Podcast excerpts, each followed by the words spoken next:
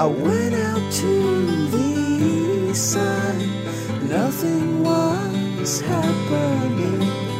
Took a stroll downtown, nothing was there. Sat in a puddle of leaves, rocks and mud, just to get my pants wet. Where am I at? That's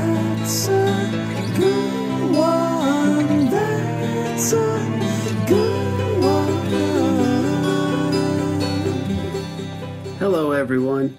I'm Aaron Good, and you're listening to the American Exception Podcast. In this episode, we are honored to be joined by Anthony Monteiro. He is a former Temple University professor who was wrongfully fired at the behest of a red baiting department chair named Molefi Asante.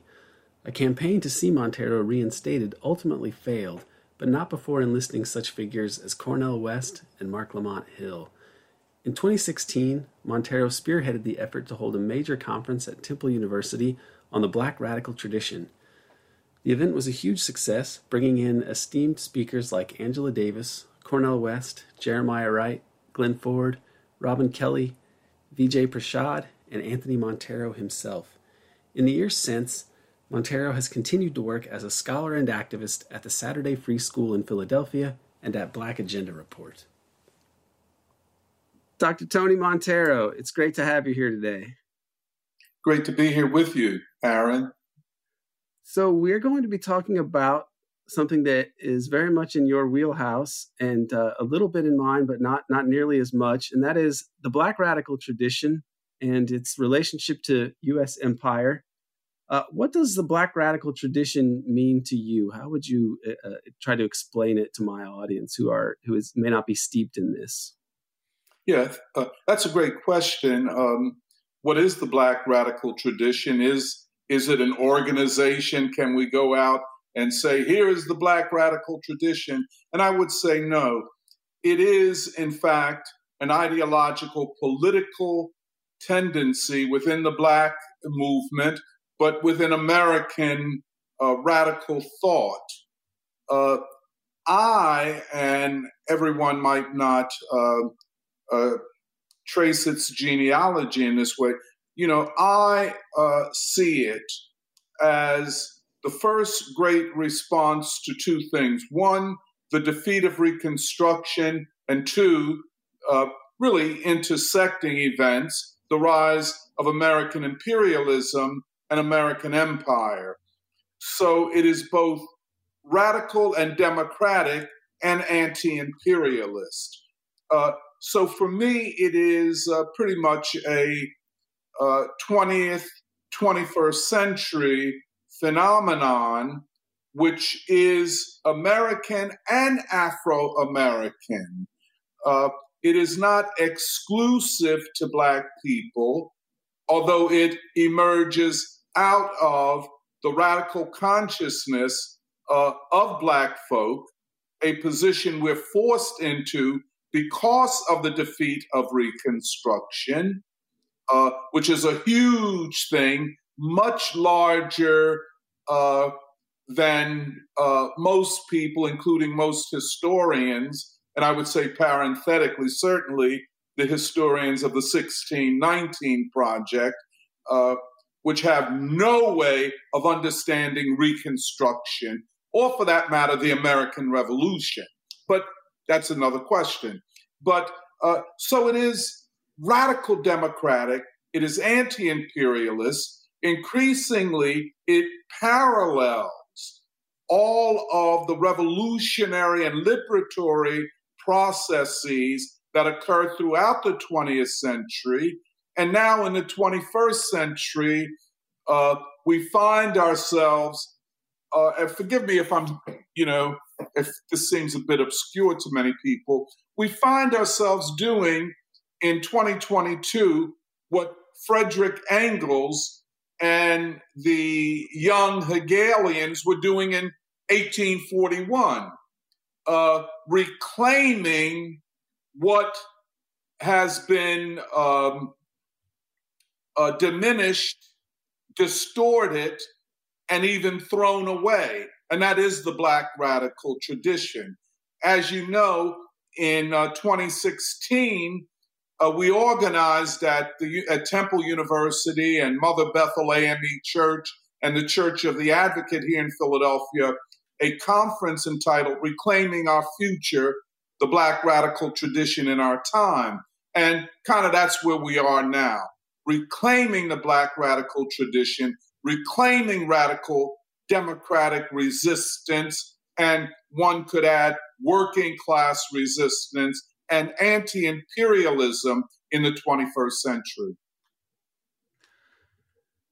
Right, because it's important to grasp that those things are very much related.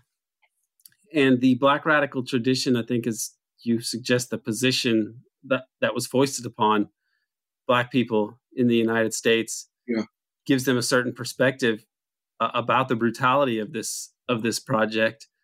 Um, I, whenever I was teaching U.S. history, I would speak about this this tradition, generally speaking, and over time, and point to certain people who uh, embodied aspects of it, like uh, W.E.B. Du Bois and, and Malcolm X and um, and Paul Robeson, people people like that, and even pre Civil War, you look at um, Frederick Douglass's opposition to the Mexican American War, where he says, Our nation seems resolved to rush on in her wicked career, though the road be ditched with human blood and paved with human skulls. So he's really denouncing this in quite harsh terms. And um, he says, uh, We beseech our countrymen to leave off this horrid conflict, abandon their murderous plans, and forsake the way of blood. Peradventure, our country may yet be saved.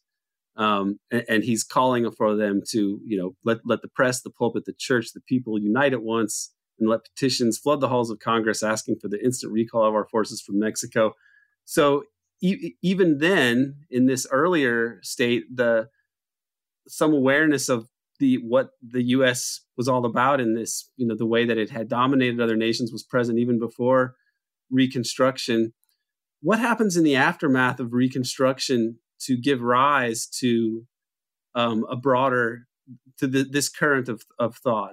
How does i mean reconstruction as you say is obviously under in, underemphasized in all of our history curriculum such as it is and that history curriculum doesn't seem to influence discourse in the mainstream very much anyway. So how, how does this for a lot of people that would listen to this they don't they'll vaguely recall recon, learning about reconstruction in high school maybe if they're lucky. How why is this so so critical to in, in terms of giving rise to this this this very in, incisive critique of of the whole U.S. project? Yeah, well, I think uh, you know uh, W. E. B. Du Bois kind of situates the whole problem. Uh, you know, of course, he saw the Civil War and Reconstruction as uh, kind of one thing, and um, and he saw it as a re- the America America's second revolution, and the defeat of Reconstruction, in a sense, for him also was the defeat of the victory over the slavocracy and the establishment uh, through the 14th and 15th Amendments of Black folk as citizens full citizens of the United States. And the uh, attempt to implement that uh, in Reconstruction was a furtherance of a revolutionary process. The defeat of Reconstruction is a counter revolution in the deepest sense of what that means. It was not just, you know, Supreme Court decisions and uh, the rise of states' rights and Plessy versus Ferguson. It's way deeper than that. It is a deep counter revolution. It therefore forces Black folk and their allies to have to think how we move forward. How do we fight for citizenship, which is the right to vote, the right to be protected by law, etc., uh, in this environment. And so, you know, you get Du Bois's Souls of Black Folk, uh, which is the first, I think, real crystallization of what this fight is. And what he says, in effect, is that without the right to vote, we cannot be citizens. Uh, and therefore, Booker T. Washington and his compromise are wrong. We want the right to vote. We want to be citizens. And if we are citizens, we are then able to exercise something close to self determination. Uh, so Du Bois is first, you know, the souls of black folk. He talks about the color line and double consciousness and and our, our, what he calls our spiritual strivings and and reconstruction and all of that kind of stuff. But then he also says that the problem of the 20th century is the problem of the color line, which must be read as the problem of bourgeois democracy. And oh, go ahead, yes. Yeah, so when he says that, that may be a broader critique than it seems on the surface. Is there he is he say he's saying more than just as a, a perspective as a as a a black man in a country dominated by like white people and white power structures. I mean, am I right in that that it's that it's it's more of a problem with that that bedevils all of society in, in different in different ways, or how how would you? Well, he's he's looking at the society. I mean, he's not a black separatist, and he's saying, in effect, that no one can be free if black people are not free. There is no democracy if black people are not a part of it. So the color line is a, uh, a way metaphorically of talking about the denial of rights, the denial of citizenship, and the uh, undermining of democracy.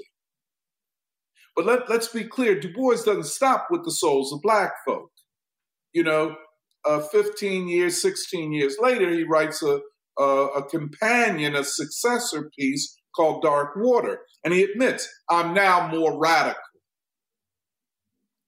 The, the path of liberal democracy and educating the masses and educating the ruling class did not work.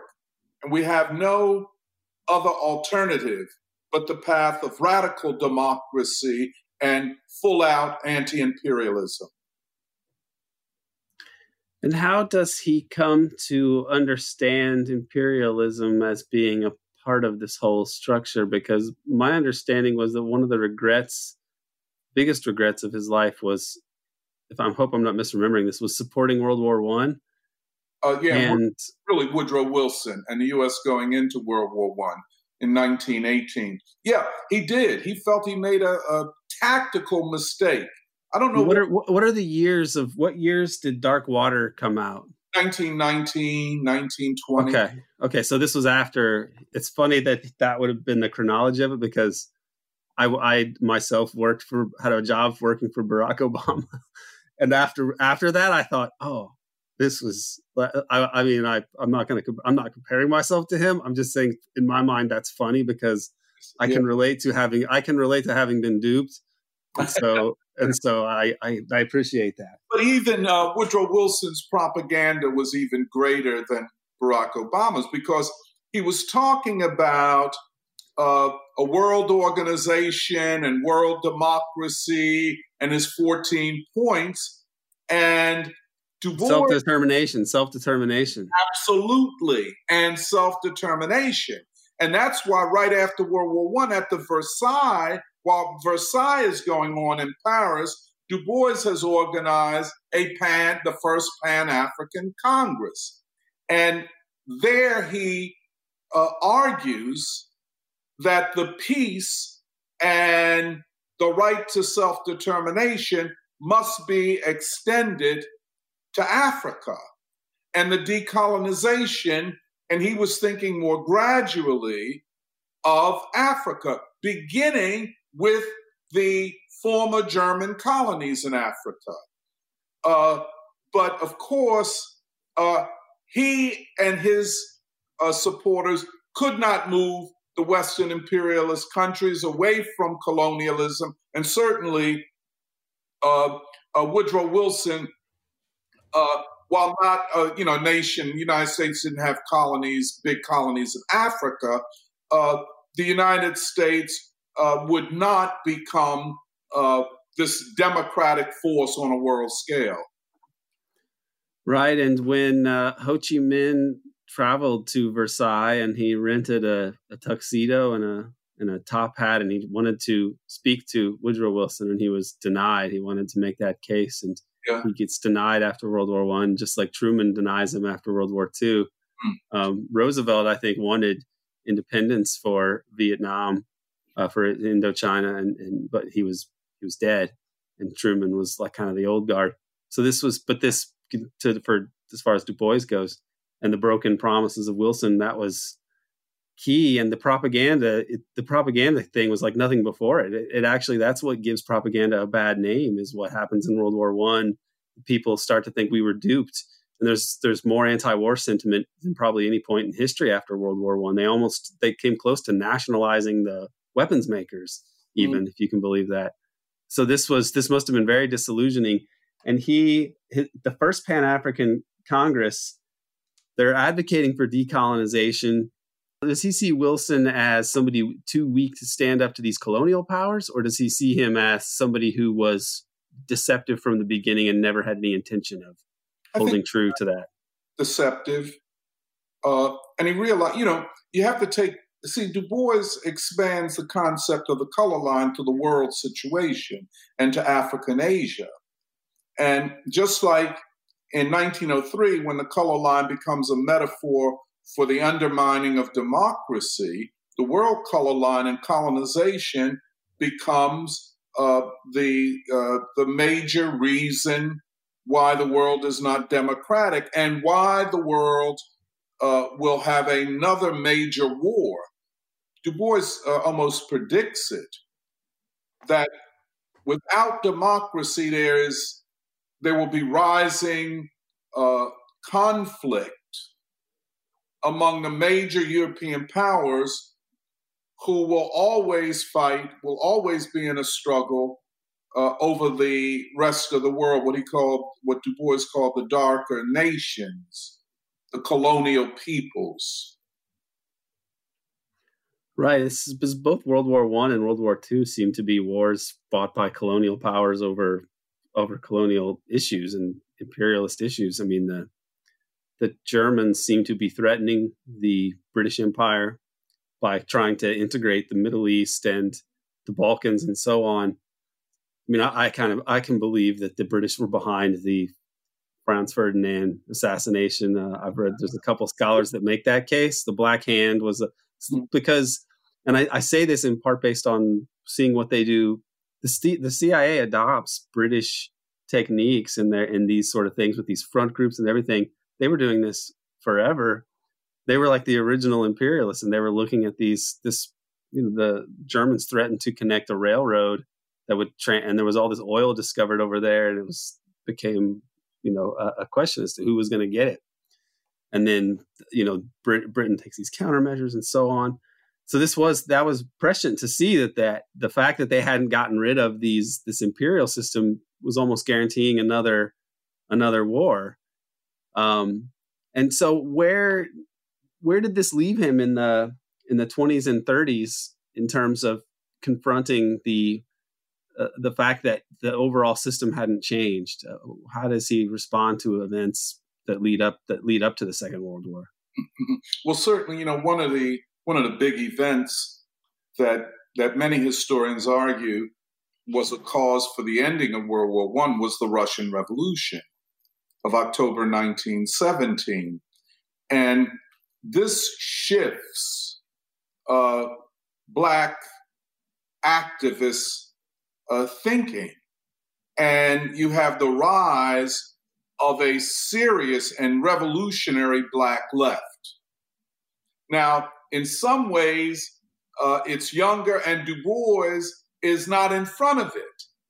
You know, organizations like the African Blood Brotherhood and the rise of Black socialists, and then um, with the formation of the Communist Party, Black members of the Communist Party uh, who go full uh, throatedly in support of the October Revolution. Du Bois is hesitant. He says, I don't know. And he's attacked by people like Claude McKay and some of the other younger people. Uh, he will, however, in 1926, go to Russia. And he says in an article in the Pittsburgh Courier, black newspaper, if what I have seen is Bolshevism, then I am a Bolshevik.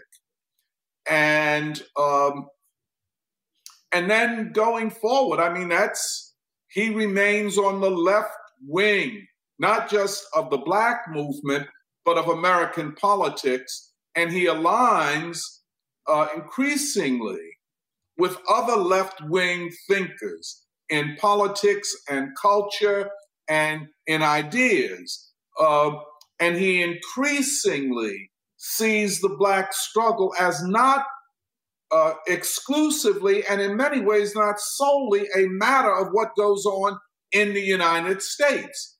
But the Black question becomes a matter of world uh, historic processes if the world forces of anti colonialism and socialism gain the upper hand, and Black leaders and thinkers are aligned with these world movements, it is to the advantage of Black people. And it is therefore not, as you know, as the situation is today too, too often, a matter of, oh, this is just a domestic matter and we will only solve it uh, through uh, the black leaders aligning with white liberalism uh, to change laws and maybe uh, so on, like that. Du Bois said, no, the struggle must be, the black struggle must associate itself with the world revolutionary process. And he writes a novel that's published in 1929 called Dark Princess, uh, about an Indian princess who comes to the United States and hooks up with a black man who becomes a worker, and she joins the U.S. working class and the black worker. And and what Du Bois allegorically is saying, look, India and China and Africa are the future that the future of black folk is with the world's majority. And no matter what the white ruling class in the United States might think or do, we have to determine our own path, our own direction, our own trajectory. And then, you know, I, I could say a few other things with Black Reconstruction in America, which is published in 1935, where in at least three chapters, uh, I can recall off the top of my head, he talks about the possibility of a dictatorship of the black proletariat. His words in three states. Um, and it is a thought experiment, it is an interpretation, but it is also a suggestion of possibilities uh, in this country. Um, and if, you know, just again, if under Reconstruction, let us say in the 1870s, if in the three states that he talks about, Mississippi, Louisiana, and South Carolina, a dictatorship of the black proletariat could be established, would that not be a step towards a dictatorship of the proletariat in general in the United States. So he's thinking in this way.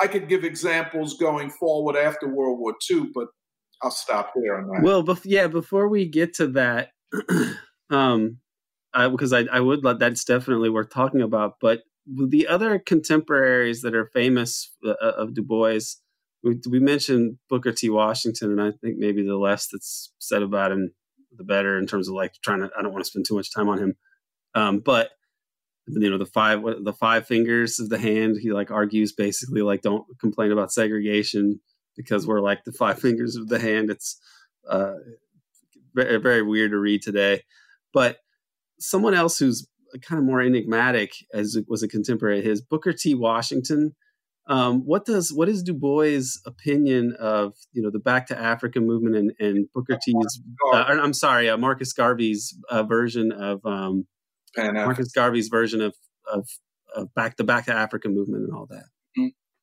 Well, uh, Du Bois didn't think much of it, uh, and that is a part of even the current debates around Black radicalism versus cultural nationalism or a separatist back to Africa movement.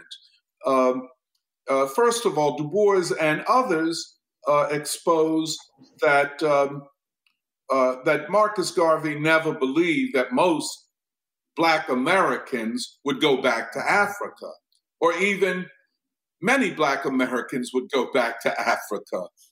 Uh, but it was a slogan which ultimately said uh, what Booker T. Washington proposed in 1895 that we are separate as the fingers on the hand.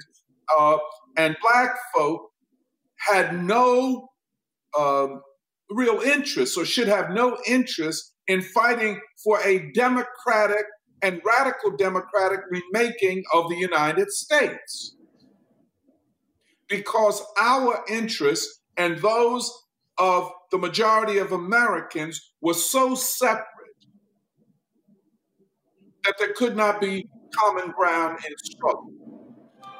This also manifested as uh, not uh, supporting any civil rights for Black folk. If it's all about going back to Africa and in the meantime setting up businesses in the United States, uh, why, you know, some, you know, give up the struggle for the right to vote, give up the struggle for protection under the law.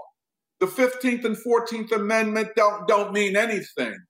Our agenda must be, and I put inverted quotes here, uh, economic and separatist, and Africa becomes kind of a trope. Uh, because they're not really talking about Africa, but it's a fictive uh, construction. Uh, and Garvey was not talking about African liberation, certainly from the British, because he made the statement that the British are most able to rule Africa, and I'm most able to serve the British. So he was not an anti colonialist at all. Uh, and so you know, uh, I, just a quick thing, you know, when we get to the Cold War and McCarthyism and the radical wing of the Black movement uh, becomes targeted, and people like Du Bois and Robeson and Claudia Jones and and and people like Rosa Parks, who are themselves radical and socialist and leftist, have to re uh, brand themselves, so to speak, and not openly express their total political viewpoint, you know, when that happens, then you have uh, unimpeded the rise of a Garveyism, a neo Garveyism. So uh, the claim becomes, and this is during the civil rights movement, that Martin Luther King and the civil rights movement are going the wrong direction, that this is the direction of Du Bois, and of course, Du Bois, they associated in a distorted way with a quote, talented 10th. Uh, and Garvey was presented as the real black man. And so going forward, the, uh, uh, the nationalist separatists, who are not revolutionary nationalists, by the way, are not anti colonialists, by the way, they then say that Du Bois is an agent of of the left is an agent of white people, uh, is not black enough. Look, he's light skinned, he's not as dark as Garvey. You get all of this in the 1960s. And so it becomes a parallel political uh, strategy to diminish Du Bois, to make Du Bois invisible, which he then became for about 50 years. It was only with the, inverted quotes again, end of the first Cold War that Du Bois can be mentioned again.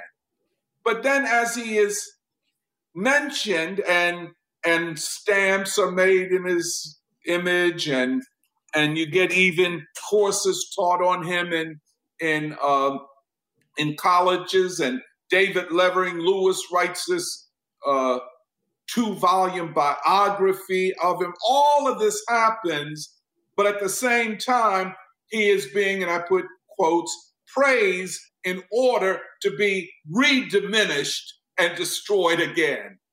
I mean, he's a person who in his lifetime had to suffer a good bit. Mm-hmm. And I, I, think that it's interesting even to know uh, the things your critique of Garvey makes makes perfect sense. With the, uh, I would just add the puzzling aspect of the of his also being harassed by people like J, you know J. Edgar Hoover, who really cut his teeth on that kind of a of a group. Was this just was the reaction from the state to Garvey more of a reflexive, you know, uh, response to the Red Scare and uh, in any sort of worry about about black people organizing in any and mobilizing in any sort of way, even if his, he's ultimately not revolutionary. That that still even even that level of activism was alarming to them, or why was he subjected to this uh, persecution from the state? Because he's ultimately forced out of the out of the country.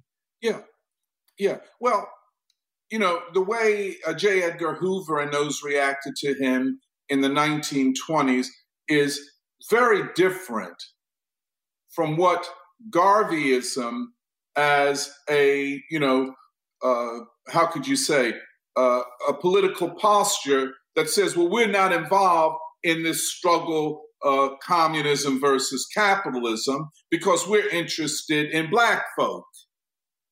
I don't know that whether that makes sense uh, to you. You know, oh, it, it it does in terms of how he could be repurposed later. Uh, repurposed. now, uh, of course, you know, uh, after World War One, uh, the U.S. was going after anything that appeared to be the U.S. state after anything that appeared to be oppositional. I don't care whether it was a black movement, uh, who had all of these slogans and seemed to be militant. And I don't think I, Hoover understood the Garvey movement or black people uh, as much as I understand the psychology of um, Mexican Chihuahua dogs. You know, I mean, he just saw black, he saw that, you know, and he saw black and he saw red and he saw, you know, all of this talk. And he says, we have to shut them all down. And since Garvey was vulnerable because he was an immigrant, uh, he became, uh, in a certain sense, a way of, uh, of uh, saying to America, look, uh, these black immigrants, these Russian immigrants, they're bringing uh, anti American ideas into the country, and we have to get them out of here. but uh, what Garvey suffered in the 1920s was minor compared to what the Du Boises and Robesons and others uh, were subjected to in the 1950s and 60s. I definitely want to talk about that. But first, I think Du Bois, because the time that he was alive and active and that he spans these very crucial periods in the 20th century, he's a, a good way to trace this. What is his response to the New Deal and, and eventually America's entry into World War II? Because there's a fascists in Japan and in Italy and Germany were definitely pursuing a horrendous project. And, and he can't have any illusions about the U.S. as a white knight. But what is his response to the to the New Deal and to the and eventually to World War II? You know, he supports the New Deal. He sees he sees the crisis, the economic crisis and the depression, creating conditions for a type of a social democracy. And he's really down and he praises guys like Henry Hopkins and uh, Henry Wallace, who are all a part of the administration. And uh, of course, he sees uh, the U.S. in World War II as very different from World War One. By this time, he does see the Soviet Union and Stalin, by the way, and he never backs away from his high evaluation of Stalin as the leader of the Soviet Union. He saw World War II in a major way in Hitlerism and Nazism as serving the interests of Western imperialism by bringing the Soviet Union down and uniting Asia with Europe, this Eurasian uh, imagination of uh, European imperialism. Uh, and he is anti fascist, he is anti Nazi.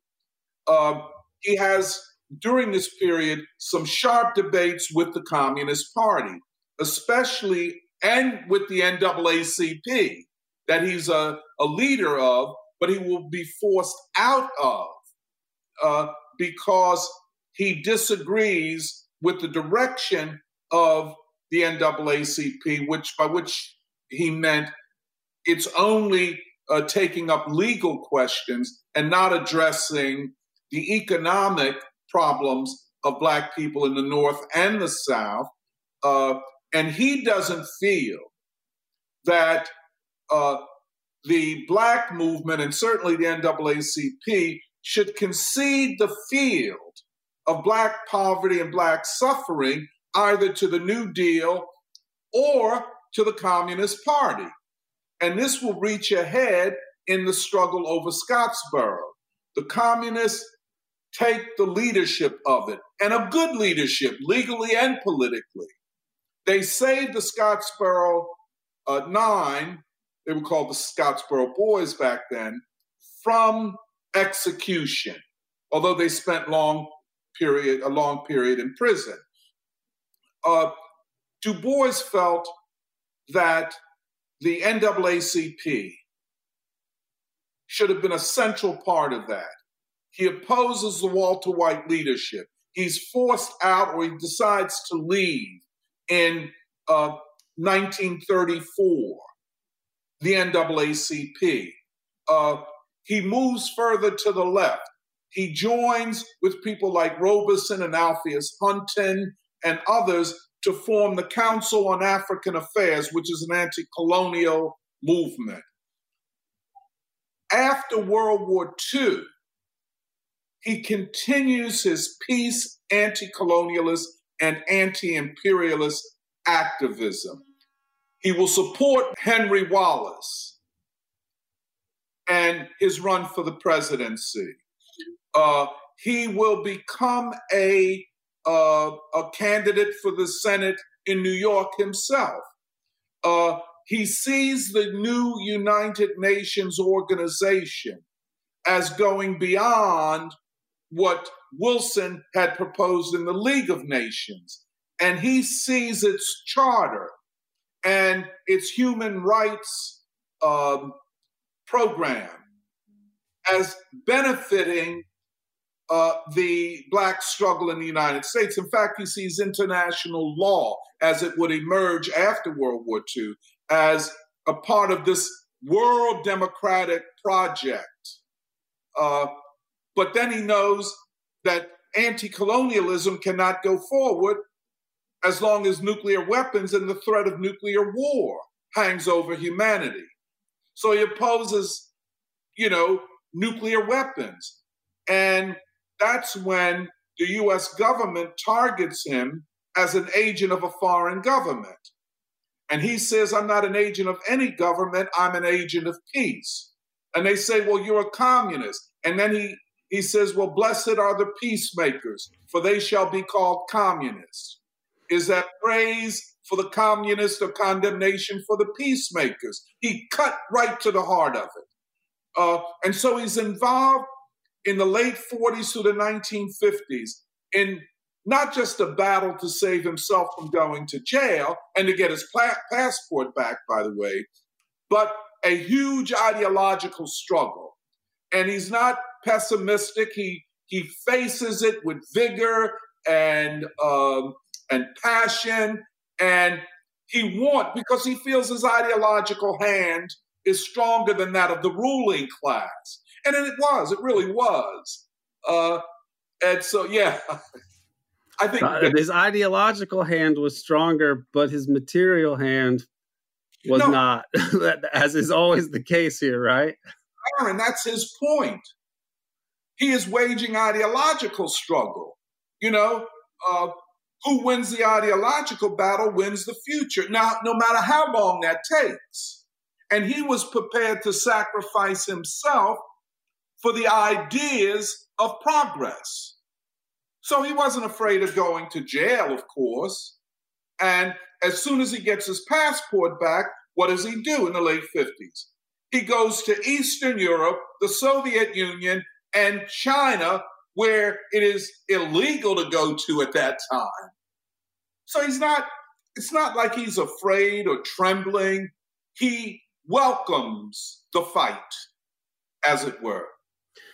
Right. And these are things that are so um, their implications are so big and yet they're not even really thought about that much two issues in particular that he's taking that he's that he's mentioning here which which are not even directly related to like to capitalism the nuclear issue is absolutely insane. And it's a, a commentary on the depravity of the people in charge that you know like obama comes into office saying he wants to get rid of nuclear weapons and instead he spends you know a trillion dollars to modernize them which is to do to do what? To make them more usable? I mean there's no there's no possible justification for this. And yet it, this is not remarked on that much in our society we just kind of take that for granted and international law additionally it's sound it's it's to the point that it, it could all people would reflexively almost sort of shrug or, or be dismissive of uh, of any sort of exhortation or exaltation of international law as as something that could be transformative. But if the U.S. most of these conflicts that we see, if if the U.S. for example just adhered to international law or even adhered to domestic law because we've ratified the UN Charter, which makes it the highest law on the land, right. and it outlaws aggression which means that all these people are criminals who are constantly violating it and we just we just shrug at it but it would actually be revolutionary if just countries couldn't act aggressively towards other, you know, uh, commit aggression against other countries. And and this is, I mean, this is where his ideological hand was. I mean, he, all of the, the arguments, he can win all of the arguments. It just is a, it's a, a kind of horrifying commentary that it's pretty easy to figure out that he's correct on these issues, and yet here we are. Yeah, but but see, but this is the point. You know, it's a protracted struggle, Aaron. You know, uh, you know, losing uh, a political fight is not the same as losing the fight. And that is why I said, in, you know, in the beginning, in 2022, we're kind of where Frederick Engels and the young, what they call the young Hegelians were in 1841 to defend the great man, to defend the great ideas of a previous generation. You know, and uh, this is what we have to do. I mean, the Black radical tradition is not just something to talk about and to write dissertations and books about, it is something to be fought for, for the very reasons that you presented and that I presented. Because here is the kernel, the rational kernel of the uh, world of the future a vision of a future, something to be fought for. And every revolution, uh, every radical change is really fighting for ideas and fighting for a vision. And then the fight to implement it in economic and social cultural terms. But you first of all have to have the ideological framing and the imaginative framing of a different world. And that's where Du Bois is so prescient and so valuable. And everything that diminishes that, or everything that thinks they have another path, uh, is uh, has to be critically engaged.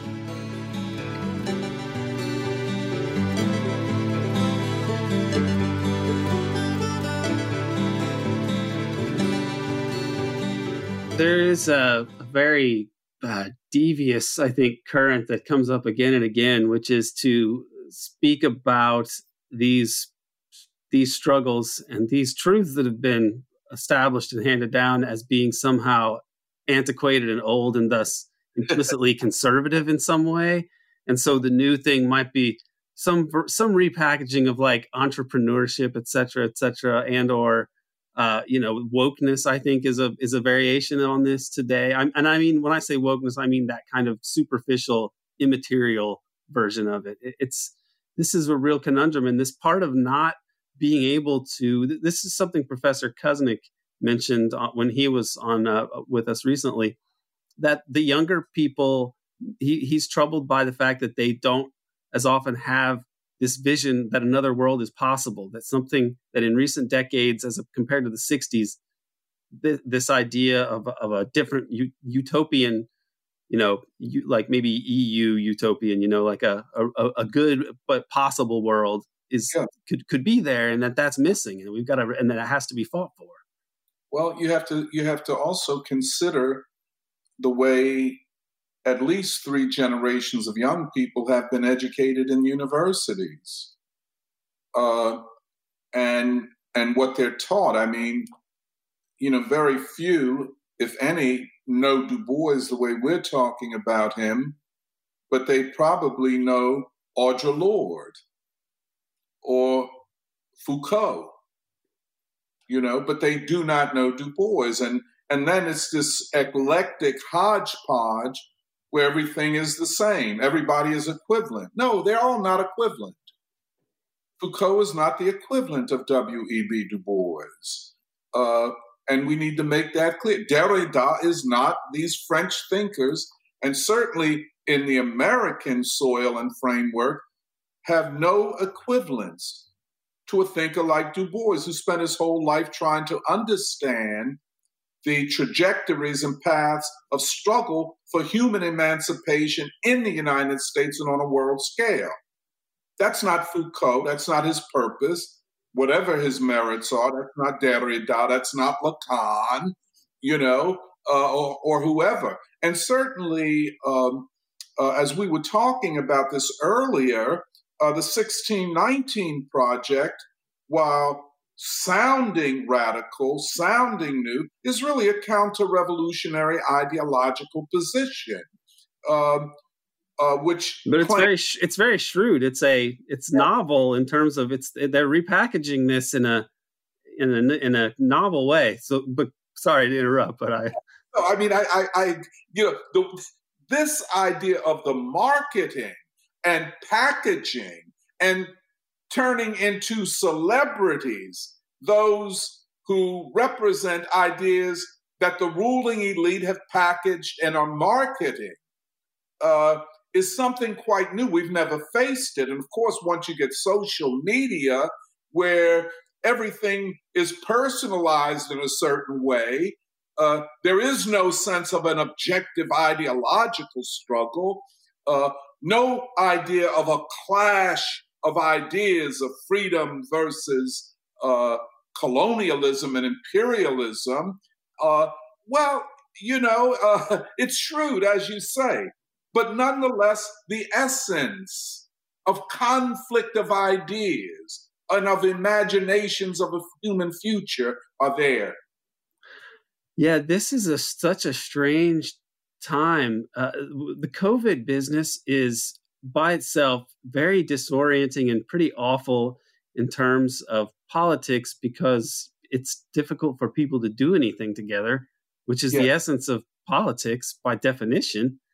And the optics of some of these uh, issues surrounding race now are are so weird in that the corporate America is doing more to promote and celebrate blackness superficially in ways that are are so bizarre to me. It's uh, it's where I am watching commercials and and the way that they present black people, not in an unfavorable way exactly, but it's so false and uh, is is so part of some other agenda that I don't even think is is necessarily tied to the bottom line. Although maybe it does become good marketing in this climate, but it's just sort of feeding this this totally unreal uh, a, a racial dynamic at, at the moment. I mean, did you ever did you ever foresee anything like this evolving? Because it's bizarre to me. I, I never foresaw it, but yet I understand it perfectly. Uh, because in a lot of ways, you know, it's the repurposing, the rebranding, the remarketing, the reselling of capitalism to the people who are its victims. Um, you know, um, uh, to disorient working people, really to divide working people, uh, and that's a big part of it. Uh, to um, and um, to do, you know, kind of what Klaus Schwab, the World Economic Forum people are talking about, a great reset or a capitalist reset, uh, which, uh, you know, they, like Klaus Schwab was very transparent. He said, look, uh, it was, you know, the climate thing, the climate question was not enough to alarm people to force them back into the arms of the state of the ruling elite. Uh, and to, uh, if we can get them, if, if something comes up like COVID now, and we can scare the people to death and make them think that we, the ruling elite, are doing everything to save them from this evil virus and the people who don't want, who don't believe what we're saying about it. Uh, if we can do that, then we give ourselves time. You know, crisis of legitimacy. People don't trust the government. People don't trust the ruling elite. They don't trust universities. They don't trust anything associated with the elite. Well, if we can tell them that, look, we're all in this virus thing together, then the ruling elite is not any longer, at least they hope, seen as this uh, outside and evil force.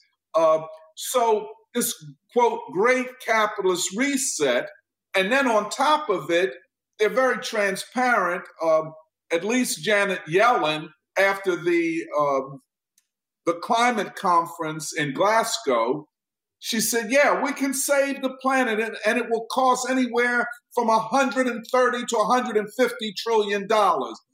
Duh. I mean, where is that going to come from? Uh, but that is a part of a remaking of capitalism, at least in a soft power sense. And then, of course, all of this war and brinksmanship with China and Russia is the other side of it. Can't there can't be an alternative system in this world. That's to be us or nobody. Right. That that's where I think that they're going to fail in these grandiose plans because I I do think that these the the, the woke the wokeness has such a strange effect on people in that it's not that everybody buys it because they don't. There's still your sort of more conservative people and this kind of racism, which is kind of a mass of false consciousness, Absolutely. really. And I think it exacerbates them. It exact that they, these kind of optics t- they, they take on more symbolic significance to a, a number of people who are more, con, you know, um, probably opposed to wokeness in general. Like say that they have a certain amount of racism and they also feel a certain amount of insecurity you know white people are insecure as well it's not it's and it's not as though black people have been uplifted during this time period in a meaningful sense minus the lucky few who get to be the beneficiaries of of these of these things but it's while they're they're feeling very insecure and, and their perception is that society is mobilizing to help undeserving black people because look on the TV they're always talking about this they're always talking about that. And you know some people are well off and they're just kind of going to be kind of and they're a bit racist but then others are who are insecure it has this effect of also helping the elites by sort of pitting people against each other even as the elites pretend to be working against racist racist um, against racism they're actually heightening it in some ways in terms of the general population and it it what it, it deflects any sort of bottom up pressure i think by just pitting people mm-hmm. sort of against each other. And, and it's it, it, so it, on top of the covid stuff as well there's there's that aspect of it. Your your people are pitted against each other because you're the reason that we're having all these problems because you don't want to get vaxxed. And then the other people are like well we don't want mandates or maybe we just flat out don't believe that covid exists. I mean there is that element.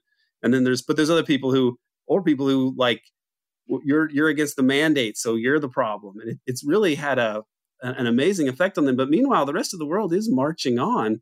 And mm. so this is, I think, what is the more hopeful thing. But so this, but this, this, the black radical tradition and, and, you know, looking at Du Bois's life now, we're, we're getting closer to the end. So in a way, I kind of don't even want to talk about, the, start to talk about the 60s because, you know, maybe for a future episode down the road, we could go more into it because it's not something you could do justice to in a few minutes. But I think this idea of Du Bois as a figure whose wisdom you know gets carried on and, and, and is still relevant to today and and it could also we could look at it to ground us in these disorienting times and it's note it's notable that by the end of their lives Malcolm X and um, and MLK were in similar positions to where Du Bois was in much of his life.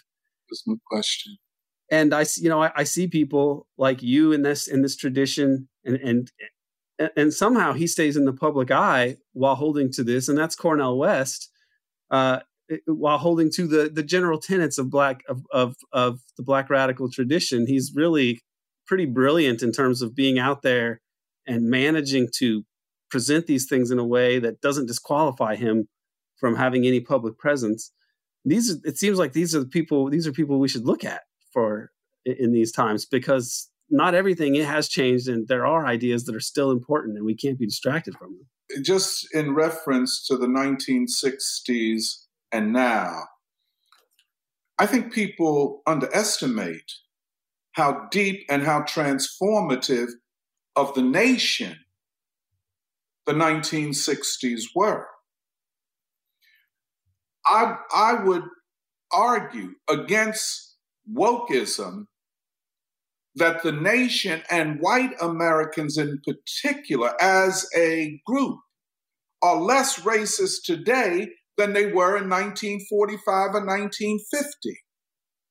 You know, um, in the 1930s, when there was this great movement to organize the unorganized workers in industry, especially in auto and steel and electrical production and in transportation, the communists and the labor movement came forward with a simple slogan Black and white unite and fight. They didn't say black and woke white people, they said black and white workers. Whether you come from Alabama and are white or West Virginia and think that you are superior to Black people, what you will discover in your own life world is that from a class standpoint, you have more in common with your white class sister and brother than you have with a white person who opposes unions, let us say. So that simple slogan. And then, of course, the civil rights movement and you know the just magnificent language of Martin Luther King. And there is no equivalent to him, by the way. There is no equivalent. Calling for all humanity struggle,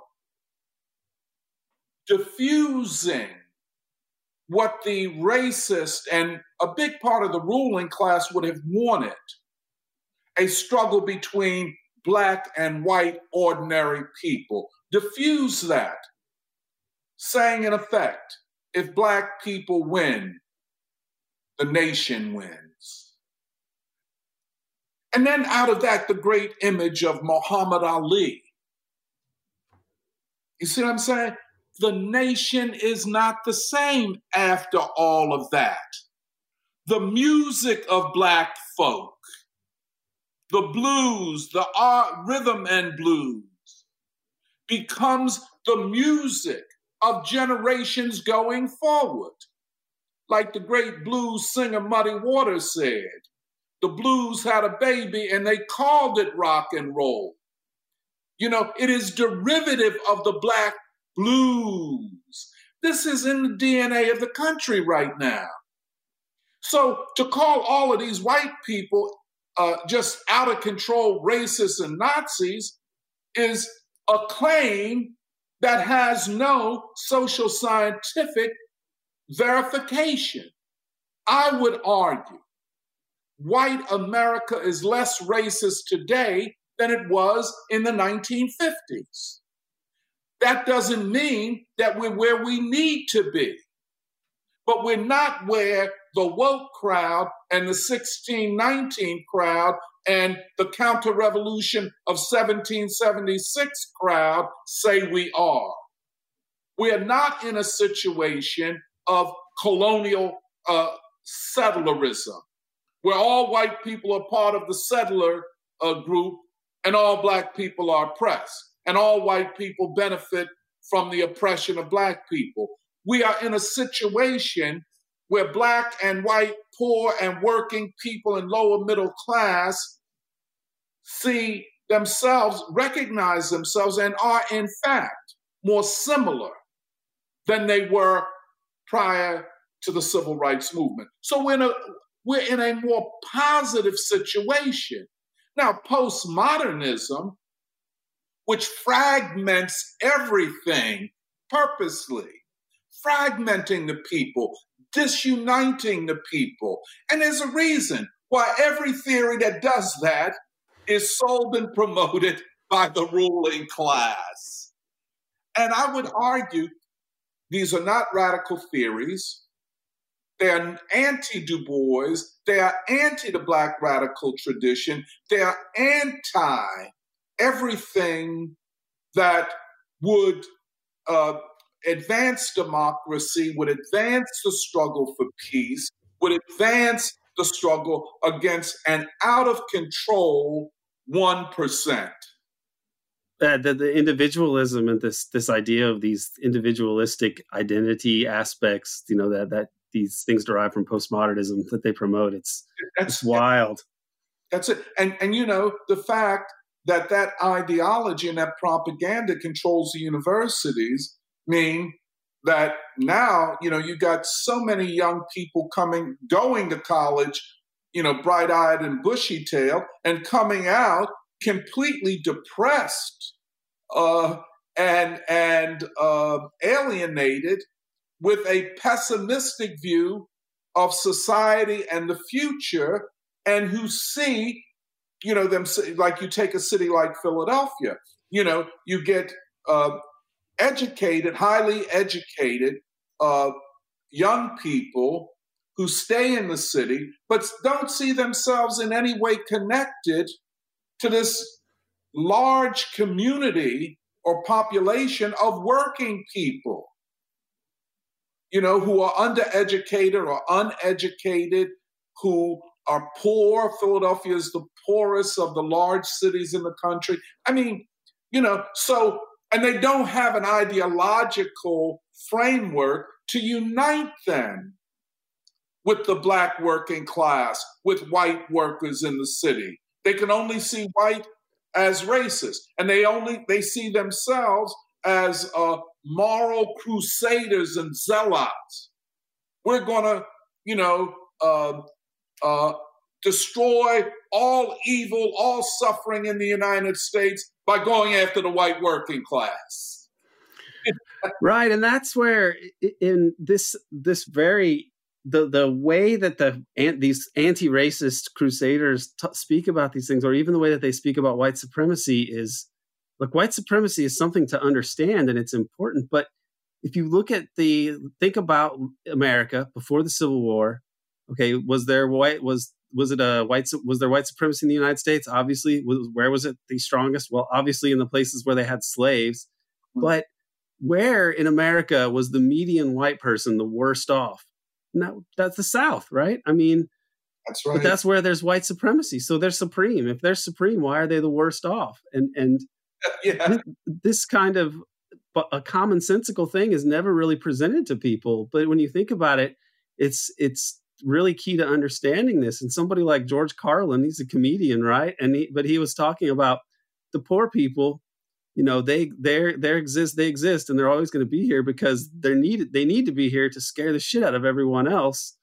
and I mean, and in a way, that's like a I don't I don't know that he meant it specifically this way, although he may have because in part because he was a smart guy. But this is like the this is how white supremacy really functions, and it's not just something that should be done because you you care about the the welfare of black people, which you should care about, but it's that it's it's making it's making it worse for just about everybody except for the tiny minority that own everything. Yeah, and let me show you this. It's so interesting. You know, you take this idea of the counter revolution of 1776. The argument is that the British crown was anti-racist and the American revolutionaries were race were the racists. You know, uh, the Somerset case, you know, case people didn't know, outlawed slavery in England. It did not outlaw it in Jamaica or Trinidad uh, or, you know, colonialism in India. You know what I'm saying? So this idea that the most progressive part of white people in the world were those aligned to the British crown. Well, the same person will argue in in uh, 2022 that the most progressive part of white people are the woke corporate elites of HBO, of Coca Cola, Goldman, Goldman Sachs, and Lockheed. Absolutely. And the great reservoir of racism and white supremacy and fascism is the white working class. So it's not a big leap from the British crown is the vanguard of anti slavery to the corporate 1% of today are the woke uh, and, and uh, vanguard of the fight for Black freedom. Gerald Horne writes The Counter Revolution of 1776, and it seems that he has some disagreements with the 1619 crowd, even though they're sort of derived from his work. Am I, I am I wrong about that or? You say he has I don't see any separation between the two. Okay. Well, then I, I would, I should look more at that. I always, because I did, I, my understanding of that, and I think I would dis, I disagreed with his analysis somewhat in that it seems that the logic of the, of the slave holding class finding the Somerset case worrisome, among other things, because it left open the question as to what would happen in the colonies, mm-hmm. whether, whether it would eventually be outlawed, which it, which it was but of course, the British are horrendous and and everything that they do. So you can't put a white hat on the British, obviously. But is his, you know, I, I don't. I, would like to know more about what Horne says about all of this because in some ways his he he seems very sensible, but does he ultimately see race as being subordinated subordinated to class interests and so on, or is it does he have it the other way around? That's I guess something I'd like to have clarified about what he I mean, argues about because it's hard to put a white hat on George Washington uh, no, no, also. No. no, no, and that's not and that's not the point. Right. Because the American Revolution was not, you know, uh, was not dominated by one single ideological position, nor was the engine for independence from Britain to maintain slavery. There were both anti-slave and pro-slave forces in it, uh, and uh, and then there were black people. Um, some of whom sided with the British, some of whom were part of the American Revolution. However, it is an extraordinary claim to call it a counter revolution and say that from the standpoint of Black people, especially the enslaved, it was a counter revolution. Well, I don't know that there's evidence of that. Uh, slave or, quote, free uh, for the most part, saw the American Revolution during the 18th century and into the 19th century as part of a process.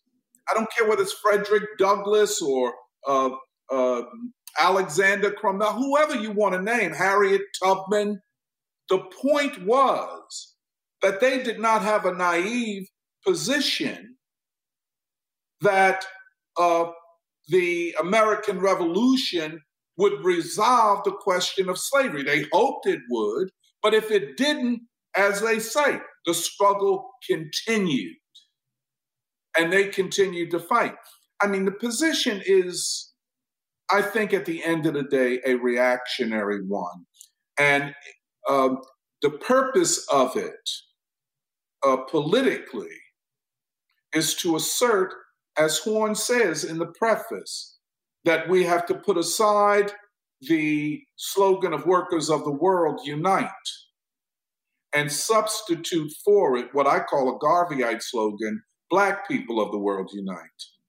Wow yeah i'm i'm to go and reread that. I have the book laying around and i've i, I haven't read that but that's i i and i think it was it came out a few years ago and i've done more looking into different aspects of these things since then. So i, I really want to go back and, and look at it.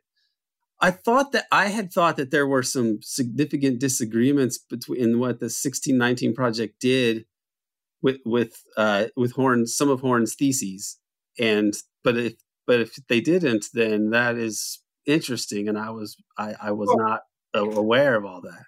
Yeah, kind of the uh, intellectual genealogy of the 1619 project is a uh, I think it was published in the late 60s a book by Lerone Bennett entitled "They Came Before the Mayflower," uh, and and of course he makes in the book he makes the claim that uh, the nation originates in 1619, not in 1776.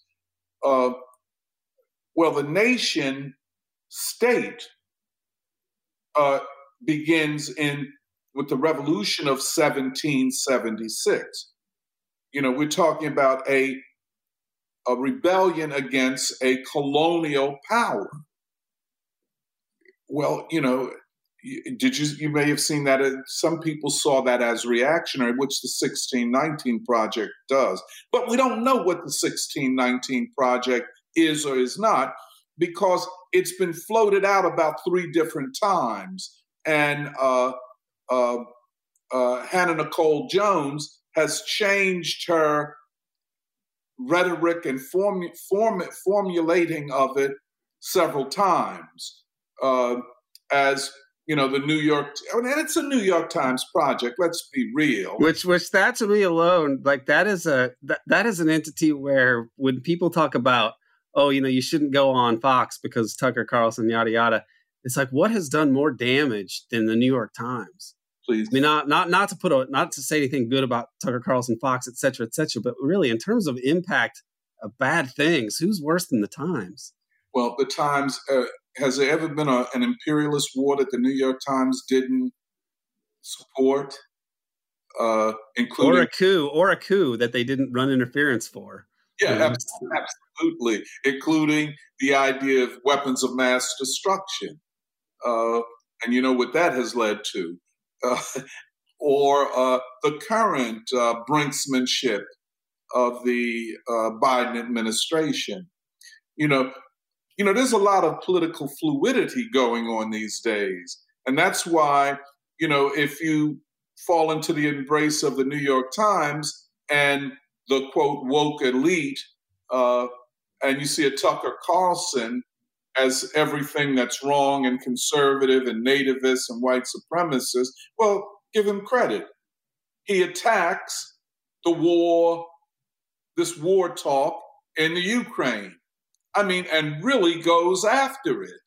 Uh, Which, in, in and of itself, is good. It potentially could lead to nuclear war and the annihilation of the human race. And so, whatever you would say about it, whatever his motives are, which I would not say are good, anything that that diminishes the possibility or advocates for the diminishment of the possibility of potentially annihilating us all is, is good right i mean but look aaron and i think you're aware of this you know we're talking about uh, tactical and strategic relationships. You understand? Uh, you know, I kind of knew that the ruling elite, and they were united almost to a person in having to get rid of Trump. It's not because Trump is a quote fascist. No, it's because he was a disruptor. And, you know, uh, why did they prefer Hillary Clinton? Because she said she wanted a no fly uh, zone in Syria, which would have meant war in 2016 or there around with Russia. You know, why did she laugh when they killed Gaddafi? Why was she a part of the right wing and damn near fascist overturning of the government in the Ukraine? And why did the ruling class support all of that? You know, I often ask the question if Trump is a fascist, well, what did that make Hillary? Right. I mean, he's he's bad. He's not a good beard for the empire. That's what it comes down to. But no, no, no, no, no. We're not talking in absolutes right now. We're talking of a politically fluid environment. And we have to grow up and be uh, adults about this. We're not getting all we want in one year or five years. We're in a fluid situation defined by a deep political uh, crisis and now economic crisis of the most powerful imperialist nation on the face of the earth.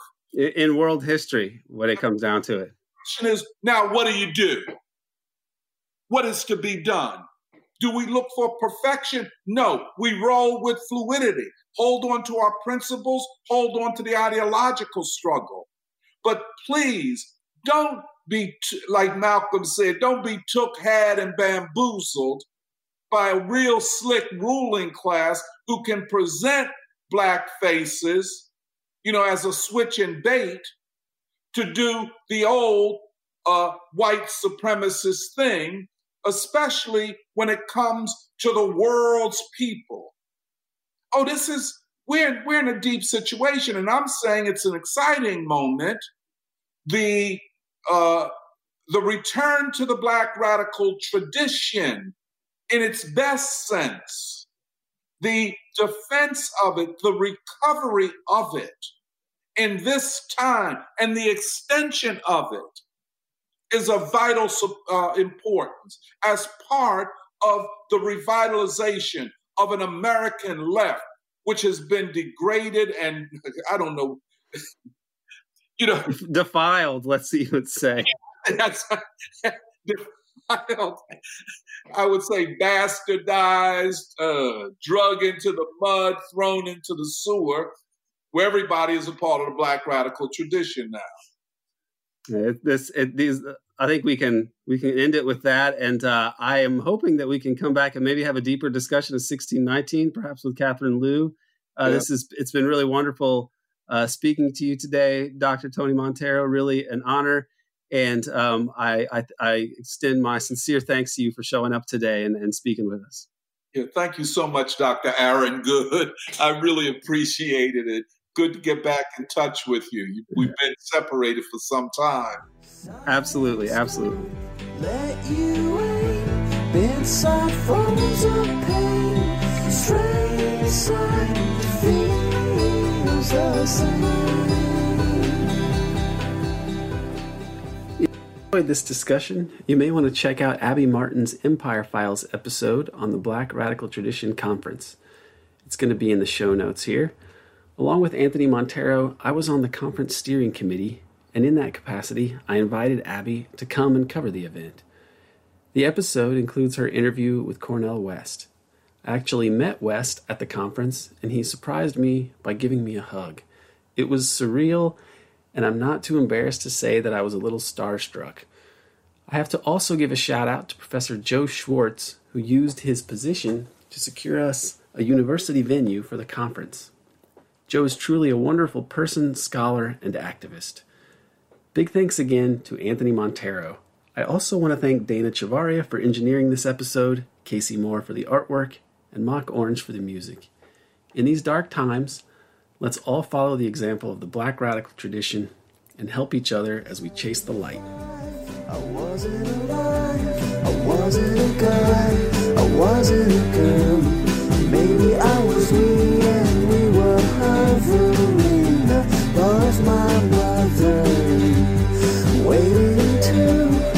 Step in, waiting with the dying guy.